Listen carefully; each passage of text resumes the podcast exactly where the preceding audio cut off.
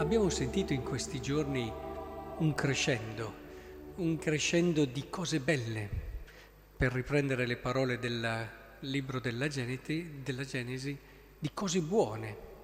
Dio, dopo aver creato questo, quell'altra cre- uh, creatura, eh, dice e eh, vide e disse è una cosa buona. E fino a che arrivò al molto buono dell'uomo, eh, con quel tratto tutto speciale e caratteristico dell'uomo, che è quello di essere a immagine di Dio. Però in tutto questo ancora mancava il dono più grande, la cosa più buona, la cosa più straordinaria. E certo siamo incantati dinanzi al vedere fiorire opere, creature, universi, cieli, oceani e l'uomo stesso intelligente, ma mancava ancora la cosa più bella. E qui in un modo molto semplice nel brano di oggi, eccola, la cosa che ha determinato la storia dell'umanità. E potremmo dire, ma l'ha determinata non sempre bene, eppure rimane il dono più grande che Dio ha fatto all'uomo. Lo pose nel giardino dell'Eden, quindi gli dona una casa, ma non è ancora questo, non è ancora questo il dono più grande. Diede eh, quello di fare, di governare, di comandare, di allevare, eccetera. Quindi gli affida un po' tutte le creature, ma anche questo non è il dono più grande. Arriviamo alla fine gli diede questo comando. Tu potrai mangiare di tutti gli alberi del giardino, ma dell'albero della conoscenza del bene e del male non devi mangiare, perché nel giorno in cui tu ne mangerai, certamente dovrai morire.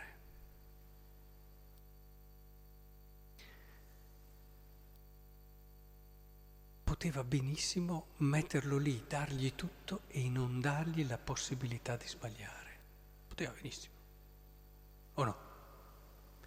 Nessuno se ne sarebbe accorto e non ci sarebbero state guerre, non ci sarebbe stato eh, tutto quello che viene fuori anche dal Vangelo, eh, impurità, furti, omicidi, adulteri, avidità, malvagità, inganno, dissolutezza, invidia, calunnia, superbia, stoltezza. Avremmo avuto dei perfetti omini che si comportavano secondo il volere di Dio. È interessante vedere come qua siamo in un punto nodale, chiave di tutta la storia dell'umanità. Eh, chi è che di noi almeno una volta non ha avuto la tentazione di pensare, beh, se lì non l'avesse fatto quel regalo lì, staremmo tutti meglio. Eppure è il dono più grande. Direi che in tutto quel crescendo che abbiamo visto in questi giorni della creazione, questo è il momento culminante dove Dio dà la possibilità all'uomo di sbagliare, cioè la libertà. Perché dietro la possibilità di sbagliare c'è però e soprattutto la possibilità di scegliere il bene.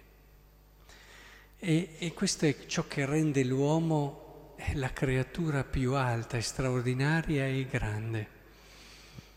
Credo che sia decisivo e importante riuscire a comprendere questo passaggio perché non sarebbe possibile, non sarebbe possibile comprendere quello che avviene nel mondo. Leggendo questo brano, non so se anche voi mentre l'avete letta, questa le, pagina del capitolo 2 della Genesi, si vede Dio no, che prende l'uomo, lavora il suolo, una polla d'acqua sgorgava dalla terra, irrigava il suolo, il Signore plasmò l'uomo, poi gli affida le cose. Sembra quasi un genitore, un genitore prende il suo figlio e comincia a pensare per lui le cose più belle, gli dà gli strumenti per poter crescere, eccetera. E come ogni genitore arriva nel momento in cui si accorge che il bene più grande che può avere per suo figlio e rispettare la sua libertà. C'è il momento critico sempre di ogni genitore che vorrebbe per suo figlio tutto il bene del mondo e a volte arriva quasi anche a costringerlo a fare una cosa o a fare l'altra in un modo più o meno subdolo, ma si accorge a un certo punto che il modo più grande per amare suo figlio è permettere a suo figlio di essere se stesso e di crescere lui con le sue scelte. Anche quando questo potrebbe comportare per un genitore quella che è la sofferenza più grande in assoluto, vedere suo figlio rovinarsi. Non so se ci sono sofferenze più grandi, a dire la verità. Da quello che ho ascoltato nel cuore di certi genitori che si confidavano con me, con un figlio che si era rovinato e perso, ho sentito poche altre sofferenze di questa intensità e di questo e di questa anche grandezza. Eppure è proprio lì. Io penso che nell'essere genitore c'è sempre questo passaggio dove si fa realmente fatica. E qui, rileggendo un po' il brano, il brano della Genesi, un po' rivedevo un po' tutti questi genitori che desideravano per i figli le cose migliori. Ed è giusto così, ma che però arrivavano a capire che non potevano togliere ai figli la possibilità di scegliere loro, non potevano se li amavano veramente. Ecco, per questo dico, qui siamo in fondo nel momento culminante della storia, dove Dio dà al mondo la scintilla più grande, la scintilla più importante, che non sono gli oceani, dicevamo, che non sono le, gli animali, che non è neppure l'uomo intelligente, ma è la libertà. E, e da qui, appunto, noi abbiamo già nel cuore poi tutto quello che è successo, cosa ha comportato questa libertà, cosa ha voluto dire anche per un Dio che non si è rassegnato, che ha mandato il suo figlio, un figlio che ha dato la vita per quell'uomo che lo aveva tradito. E, ecco, vorrei che ci entrassimo davvero in queste fasi decisive della storia.